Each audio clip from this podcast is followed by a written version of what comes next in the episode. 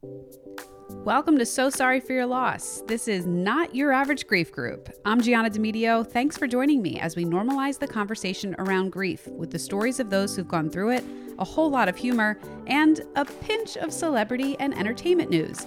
Because, fun fact, they grieve too. There's more to grief than that god-forsaken dove flying over a willow tree on a sympathy card. I know you've seen it and know what I mean.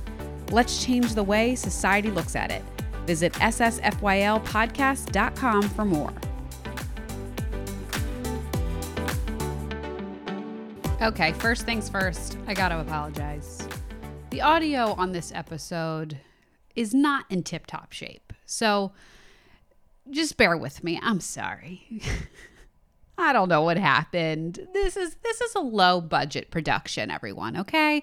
You know, maybe in some time we'll have like very professional audio engineers and some a, a beautiful sound studio. How fun would that be? Maybe with like a bar and like I don't know, like funfetti cupcakes just like constantly being served. But for now that's not the case. You know, it's just me, just your girl doing it herself, trying to figure out as I go. And uh, I, I, try not to get stuck up in the details and make everything too perfect, but I like to have it sound good. And uh, a couple things were off on this one, and it it's not great, but I'm admitting it up front, and I hope you forgive me. Anyway, on the podcast today, we have Mark Manning, who is going to talk with me about grief and how it intersects with masculinity. We have an unspoken rule kind of in society that men need to be strong and not necessarily tap into their emotions and keep it together, if you will. Mark is going to talk to us about why that's not necessarily a good thing and why diving into his grief has really helped him. He is also going to talk about some ways that he realized his dad did hold back on his emotions and how that may have affected the way that he processes his grief. Uh, and also, we, we talk about a few celebrities and people of note, of men that have come out and talked about their grief and how powerful it really is. And hopefully, many more will continue to do the same. So, thanks for tuning in. And hey, when you get done this episode, or even right now, if you want to take a quick break, hop over to Apple Podcast give me a rating, give me five stars, obviously, of course, because you love this. And write a little review. Let others know that this is a great podcast that you are enjoying. I would love it. I'll give you a big smooch virtually, and I would appreciate it so much. All right, on with today's episode. Mark Manning, thank you so much for joining me you do a lot of work or focus on grief and masculinity and i thought it's so important to bring this information to my audience because it's not something that's talked about often. So it's like here we have grief in itself that's not talked about often and then this even smaller subset of men and how they handle their emotions and their feelings. So i really wanted to dive into this. Can you just tell us a little bit about yourself? Yeah absolutely. I have had a lot of different jobs and experiences. I've lived in Virginia, California, Alaska, now Pennsylvania. I've worked in the summer camp realm. I've taught snowboarding. I've worked for nonprofits, and then I've dabbled in freelance writing, uh, stand-up comedy. That was never really a job. I, I, don't think I got paid more than like twenty bucks and half a sandwich. Uh, but that's on, that's on like that a million end. dollars in stand-up comedy world. Yeah, yeah, absolutely. And then most recently, I've really gotten into axe throwing, and I have my own mobile axe throwing company now. So that's my mobile uh, axe throwing company. So you bring it to places and let it people set up and yes. Very cool. Yes, it's very cathartic. When I, I used to work at a facility that did it in Philly, and I one of the stories I would always tell is it was always like middle-aged moms on a girls' night out, and when they first stick the axe, like they just get this light and fire in their eyes, like they're releasing all this stress from like you know wherever that they didn't even know they had pent up. You're just focusing on the bullseye and like the repetitive motion of it is kind of therapeutic, I would say. Cool. So, like a jack of all trades, a lot of stuff going on. I know that you have a mm-hmm. lot of um, satirical writing that you do, kind of like The Onion. Yes, I um that helped me get through the the pandemic. Before COVID and all that started, I took a satirical writing class, and we had a great teacher. His name's Ronald Metellus. He's now full time with The Onion. So we just kind of did. Uh, we we call it a satirical writing incubator. So it's pretty open and very helpful with feedback and with trying out new stuff. So I'm I'm very proud to be an editor for that. Cool. I will definitely link to it in the show notes so that the listeners can Oh. can see some of it because it was it was nice, good humor. I have had some headlines that haven't been voted on that have to do directly with like grief and, and death, but it's it can be a touchy subject to capture well. I Yeah. would say. Absolutely. Yeah. So transitioning into that, you lost your dad. Uh, what year was that? That was in 2015 in March. So last month was the six year uh, death anniversary. Yeah. So to speak. And is that crazy to hit six years? Because I'm coming up on four, and it feels like this absolutely wild warp of time that I can't believe it's even been that long. But it also feels like a decade ago at the same time. Does that feeling ever go away? Or are you still feeling like that at six? It's the the distance. I'd say is not.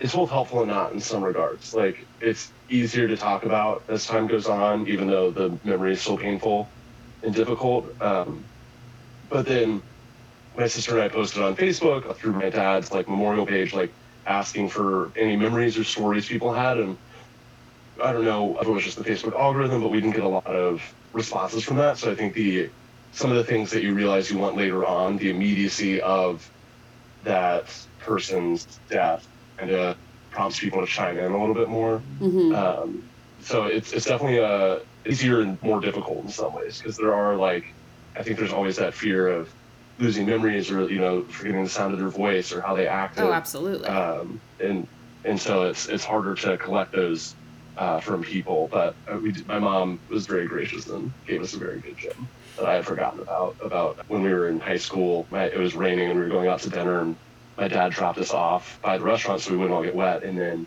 uh, in his rush to get out of the car and get into the restaurant, he grabbed my sister's coat, who you know was middle school, early high school at that time. My dad was he's he was six foot seven, so he was like had this teenage girl's coat on coming into the restaurant. It was just a very, I you know it's one of those things like when you're a teenager, like I didn't file that away right. in my memory storage, uh, and so to even get that one story from my mom like made made the whole. Because even as a teenager too, you're probably like, "Oh, Dad, you're so annoying. Like, why would you do that?" Oh, and apparently, uh, I, I had a girlfriend for all of two months in high school. That was my total romantic That's your romantic uh, history. relationship experience. But but then uh, she was there at the dinner, and I'd forgotten that as well. So it was, I was clearly just like repressed the memory out of complete embarrassment. I'm sure. Yeah. So- Yeah, but it's those things to like have that memory now is golden. You don't realize it at the time. Yeah. Yeah. Yeah. And But I can picture it, even though I don't remember the exact instance. So.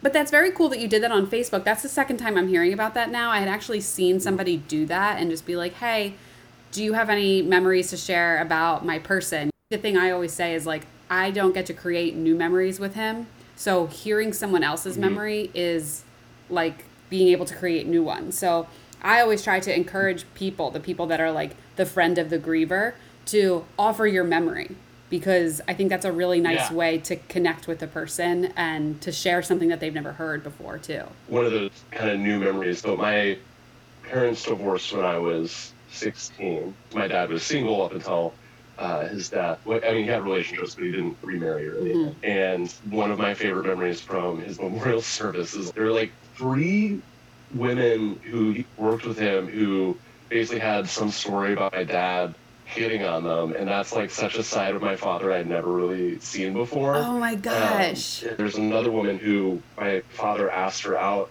and then she turned him down, and then she ended up dating this guy who cheated on her, and she just had this story about him popping his head in the break room to be like, "Told you, should have dated me," Oh and he, like gosh. dipped out, like so.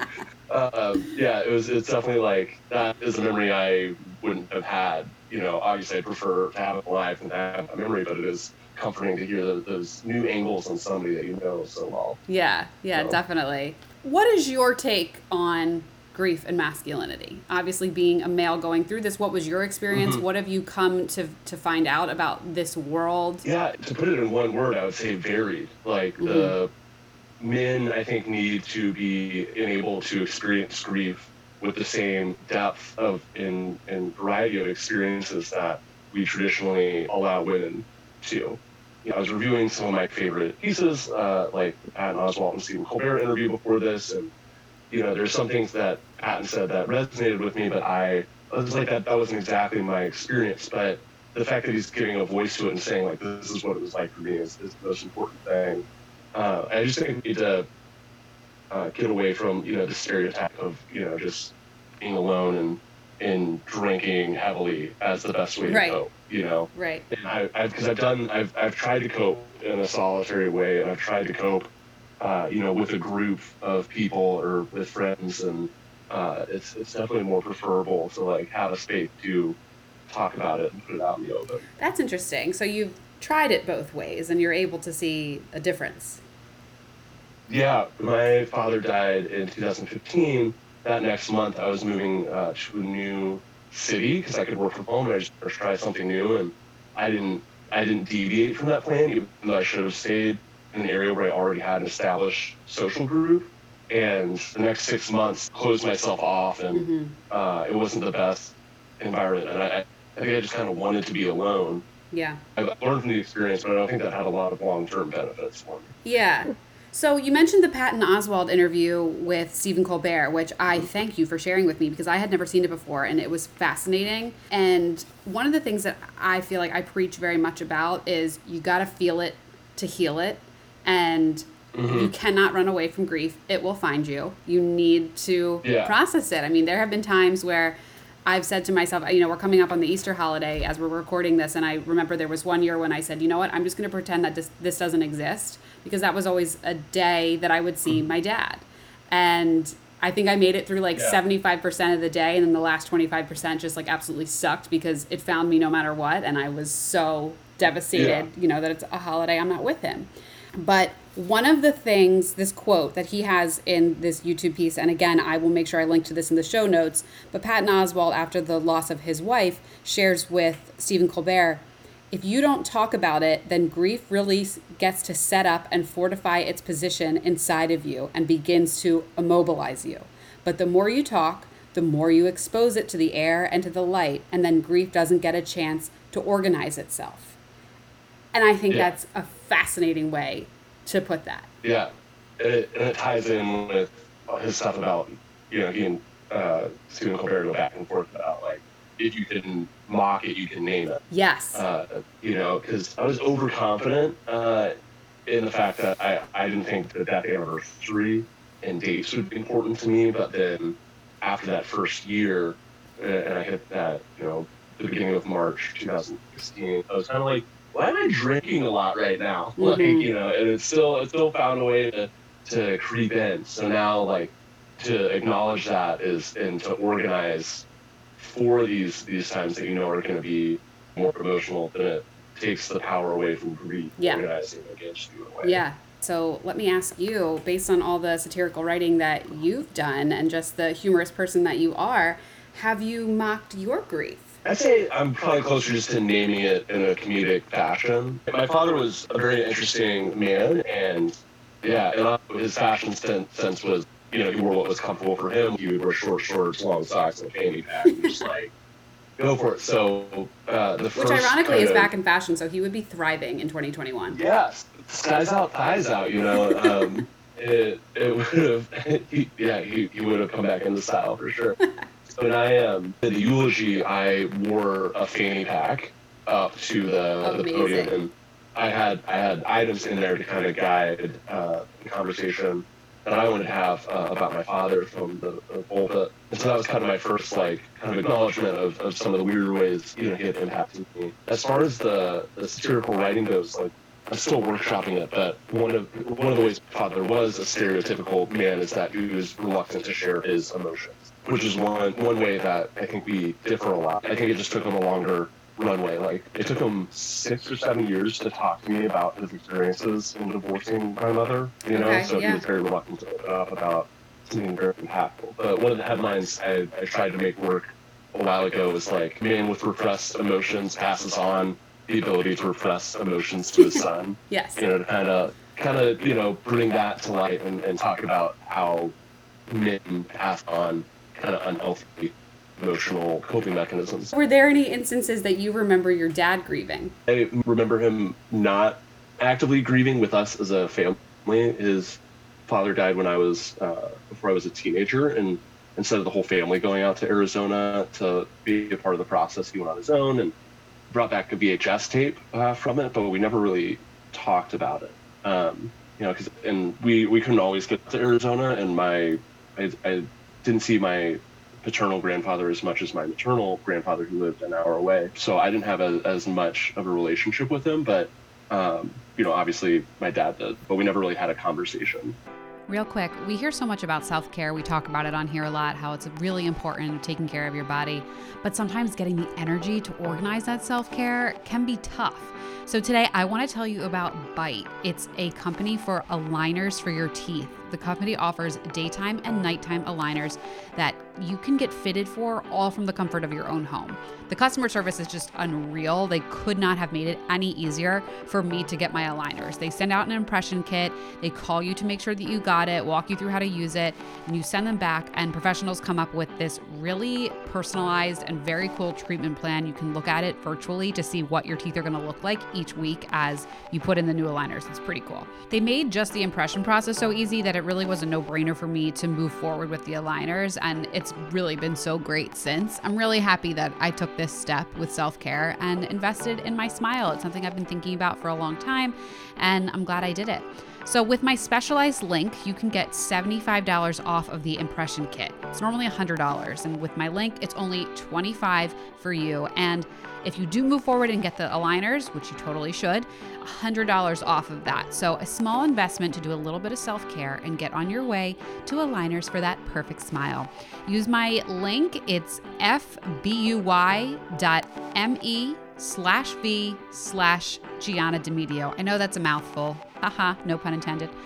fbuy.me slash v slash G I A N N A D E M E D I O. I will put it in the show notes. So I want to share with oh. you uh, something I found on a um, Google search when I, you I'm know, very started. excited for this. Yeah. When I started researching for our, our, topic, I knew we were having this conversation, and I thought, hmm, you know, let me see what's out there on this and things that we can bring into the discussion. And I did a simple Google search of grief and masculinity. And you know how Google will auto populate like very popular mm-hmm. searches for it? Well, the yeah. number one thing was can grief make you cheat? yeah. So I'm oh, like, okay, geez. this is either men searching for this, trying to find an excuse for their cheating, or women searching for this, trying to find an explanation for their partner's cheating. That came up. So I, I was lucky to be, I was kind of had a guest appearance at the first all male dinner party potluck group in Brooklyn. I was up there for the dinner party fundraiser and it just happened to coincide. So I, I you know, stayed a little extra to be able to attend. And it was the first time that I noticed because it we were able to speak about sex more freely and how the impact of grief on on I don't want to say deviant because I don't want to like you know slut shame anybody, but like you're mm-hmm. a little bit more reckless sometimes, both with alcohol and decision making. Yeah. And so that that is what I first thought of with that result. You know, people are noticing more reckless behavior in others and trying to like see if it's something. Yeah. Yeah. You know, you're experiencing these very intense emotions related to grief. And so to distract yourself from them, you might be seeking out other very intense emotions mm-hmm. uh, as well. And that's like I wasn't in a relationship after my father died, but I, I, I did feel that those same like impulses and you know to be a little bit more risky, I guess. Yeah. Well, that makes I'm trying sense. To I mean, dance around it because I don't know if my mom's gonna listen to this podcast. this will be the, the edited know, version. and I think it, it relates to the lack of coping mechanisms uh, that our culture kind of empowers men to have to talk about it. Uh, so we go to the things we we know and are acceptable. It's acceptable to sleep around. It's acceptable to get really drunk, especially if you're in a moment of internal crisis of the loss of somebody you cared about very much. And so I, I'm I'm you know I was just wondering if that's that's kind of connected in the same vein. So what about other examples of grief in society that have made it better or worse for the cause, do you think? I mean, I think the interview with Patton Oswalt, which we've talked about multiple times now, and Stephen Colbert talking about it on, you know, a very popular nighttime show, and especially with two men who are known for their comedy, was mm-hmm. huge because it's it's like it's okay to talk about this. We can also talk about it and laugh about it. Um, yeah. And then there's there's the interview that Stephen Colbert did with Anderson Cooper last year, which was just like I mean made waves about grief in general. So are yeah, there I, other I examples that, like that? I have that one bookmarked to watch as yeah. a result of reviewing the Pat Oswalt, Stephen Colbert stuff. Um, yeah. Oh God, when Anderson Cooper starts to tear up, ooh man, feel that oh, one. No, oh no. Yeah. but I mean that that's huge. Like seeing men be empathetic and compassionate and experience emotions. You know, I think one of the reasons the Patton Oswalt Stephen Colbert interview speaks to me so much is you can tell that Stephen Colbert is coming from a place of knowing and, and that informs his empathy. Yeah. You know, and not to say that you can't be there for somebody who's suffered a loss when you haven't, but it's just almost like a different language, a different connection. Mm-hmm. I'd say the other two big examples for me one was the HBO special called The Golden One by Whitmer Thomas. Okay. Um, and that was somebody in my satire writing group suggested I watched it. And it took me by surprise because uh, it plays with the structure of the stand up comedy special. But the most impactful thing to me was his his mom uh, played in a band called Sin Twister because uh, she was a twin sister. They always played at the, I think it was the Flora-Bama Lounge or something like that. So he is performing music and you know stand-up comedy and music at the the place where his mom used to perform all the time. And his willingness to face some of the the things that he's gone through, like he has a song called "Party to Death," I believe, which is about how his mom partied herself to death, and that's why he doesn't drink. Which is such like a dark subject, but also that's like a very real thing that you need to you need to consider. What recommendations do you have for men who are grieving, and on the flip side of that, for people who may be supporting them? The Patton Oswalt quote, I wrote it down to make sure I remembered it. It's put grief where you want it to be, not where it wants you to be. Mm-hmm. Um, and so I, I think my main advice to, to men is to acknowledge it, because I think that uh, Definitely. is sometimes the biggest barrier to, to being productive with it. You know, if we borrow it or bury it, excuse me, and we hide it and and push it away, then it won't affect us. But it's something that you're going to carry with you, uh, regardless of whether or not you acknowledge it. And as far as the the people who are supporting them, it's it's so complex. I could I could talk about this for a whole other podcast yeah. because when I hosted uh, a table with the dinner party, it, it was all women and me and so a constant refrain that they were bringing up is how unsupportive their partners were. I always felt incredibly supported, and I also have a tendency to date, you know, therapists and medical students, so that might that yeah. might be a reason why. But I always knew early on I could bring it up with my partners, um, you know, and that they would be supportive. But I think also voicing that support to somebody, and then being open to the more spontaneous conversations, because I think a lot of men would be reluctant to like sit down and really talk through it. But if there's a day where I think of a memory of my father and I want to share it, mm-hmm. you know, mm-hmm. be receptive and you know the right follow up. Take advantage of that opportunity of them opening up. Yeah, and that's my my roommate. Uh, he lost his father as well, and we've had some moments like that where just kind of in passing. So that's I think a, a, a big difference. I mean, on top of it all, too, is that it's outside of grief. I think men often rely on, uh, or at least heterosexual men rely on their partners for emotional support, whereas women are great about having a network where they don't need uh, necessarily a significant other to be that support. Like mm-hmm. they are are better at having a, a network uh, for that, whereas men are not always going to uh, establish and have friendships like that. Yeah, so you, uh, you, you bring know, up I, a good seen... point, and that was in that article from the Huffington Post that I read mm-hmm. that I had sent to you. Um, again, mm-hmm. I will link in the show notes. Yeah. There's this author, Randall Horton. He's a semi-retired philosophy teacher from Texas. He's now living in England. Um, he wrote this article about mm-hmm. his experience with grief in different phases of his life.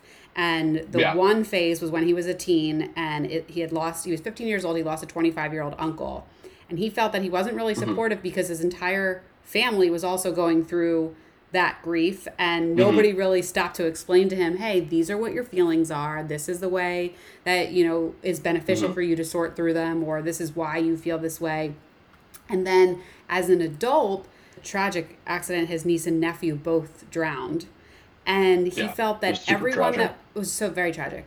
He felt that everybody that was trying to support his family was coming to him and saying, "How's your wife? Is your wife Mm-hmm. okay? Make sure you're there for your wife right now." And he was like, "Why am I not allowed to have feelings? Like why Yeah. can't people look at me and say, "How are you doing?" Why? And so then, uh, which I think is possibly something that that goes on for men a lot too. And I I know I always try to, if I have a friend that loses a parent, I try to reach out to their spouse and say, "Hey, I'm sure this is something that really affects you Mm-hmm. yeah, too." Yeah. I really appreciated that article for that because it the idea of men as like kind of being the glue or the the figurehead of the household and the one responsible for holding everybody else together, you know, uh, in a in a very heteronormative sense and and very um, you know that that pressure like that's still going to impact the man who who's doing it. I like to I can't remember where I've seen this, but it makes sense with the axe throwing. Uh, if you think about it like a target, like everybody who had a direct relationship with the person, they're there in the middle, and then if you're a friend of them, you're on the outside, and then um, or like a spouse uh, who didn't have a personal relationship with the person who died, uh, you know, you're on the outside, and then their friends are out here, and all the support needs to be coming in Mm-hmm. to it. So it's interesting that in his case, you know, he's very, very much in the center. Like he had a relationship. Uh, it sounded like with his niece and nephew, but then people are treating him like he's in that second ring. Yeah. He needs to be supporting people in the middle when he's in the middle. You know? Right. It was really sad because in the article he said, I felt very selfish in thinking I wanted someone to die who was only close to me.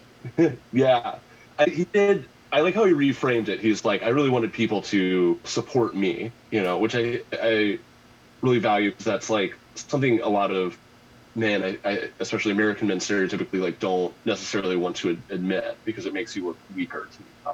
Mhm. And I, I I struggle with that in areas outside of group. Starting a new business, I've really had to be intentional about asking other people for help because that is not my default setting. Yeah, yeah. you know? I I think embedded in this conversation is can sometimes be the assumption that women are better at experiencing grief and that might not be the situation for all women you know there's some men who approach it very intentionally uh, but what i see commonly is, is people kind of shut down and don't want to bring it up the first year after my father died uh, my supervisor was a therapist and when we realized we had this common connection because she had also lost her father she sent me a care package and it was a list of things how to cope and one of the things was like it's okay to drink too much some of the time, you know, and just Yeah. having somebody say that to me was very empowering, but also, you know, to do that forever is most certainly an avoidance Right. technique. And I think that's what I, I That's see most cool commonly as men trying to avoid.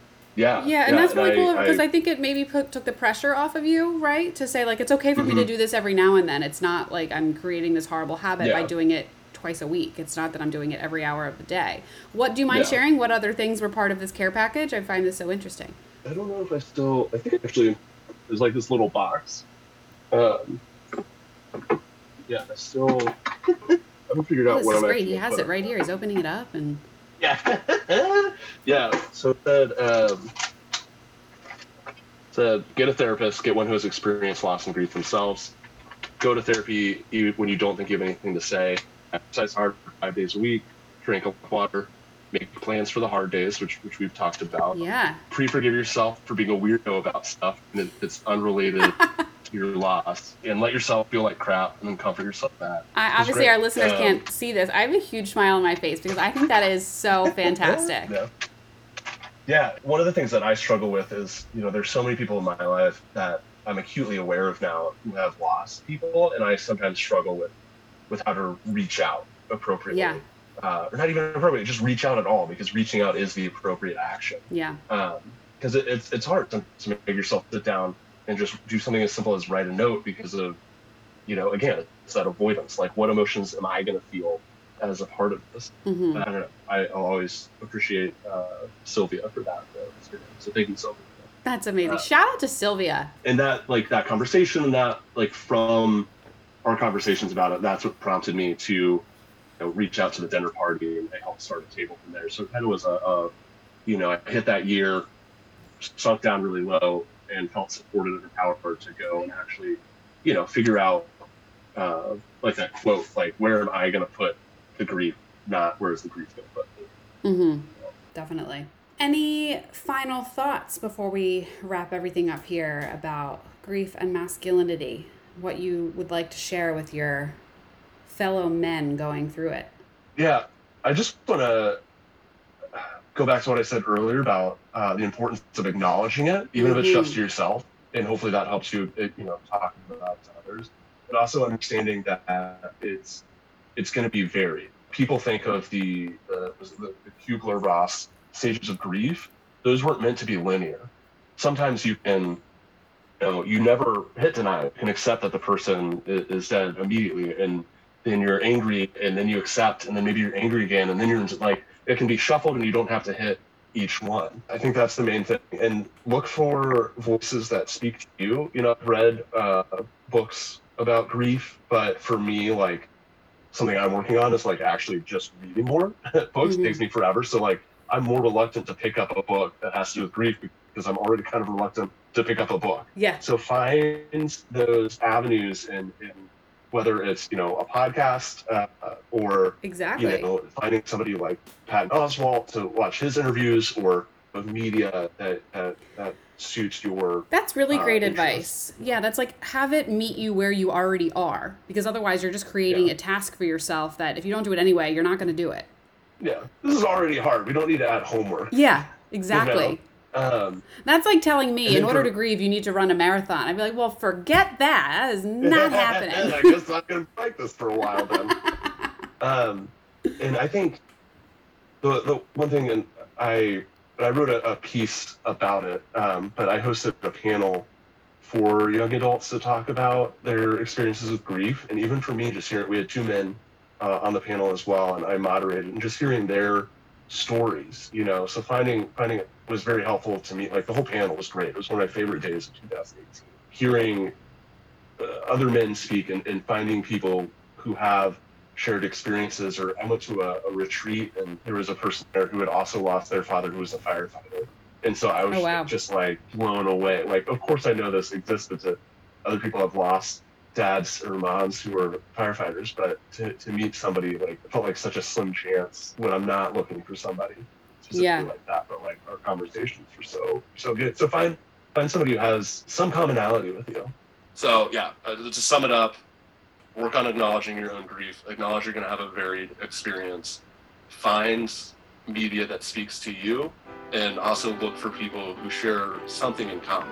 You know, like maybe somebody close to you died of cancer and you have a friend whose parents going through cancer like there's obviously going to be differences and you don't want to get into a grief battle but like you can still support each other even if everything doesn't line up. Yeah. That's really really great advice. Thank you so much for that. I am positive that will help the listeners here. So thank you so much for this conversation. Mark manning i appreciate it. Thank you for being here. Absolutely. Uh, thank you for having me and, and thanks for making masculinity a topic that you're covering. Absolutely. Thanks for listening. Head over to Instagram to follow more at So Sorry with Gianna. If you're listening on Apple Podcasts, like I said, leave that five star review. I would love you for it. More to come on this season of So Sorry for Your Loss. Next episode, we have Sarah Fraser from The Sarah Fraser Show. She's amazing, so authentic, so real, so freaking funny. We talked to her about the loss of her dad, her miscarriage, and her beautiful baby boy, KJ. So stay tuned.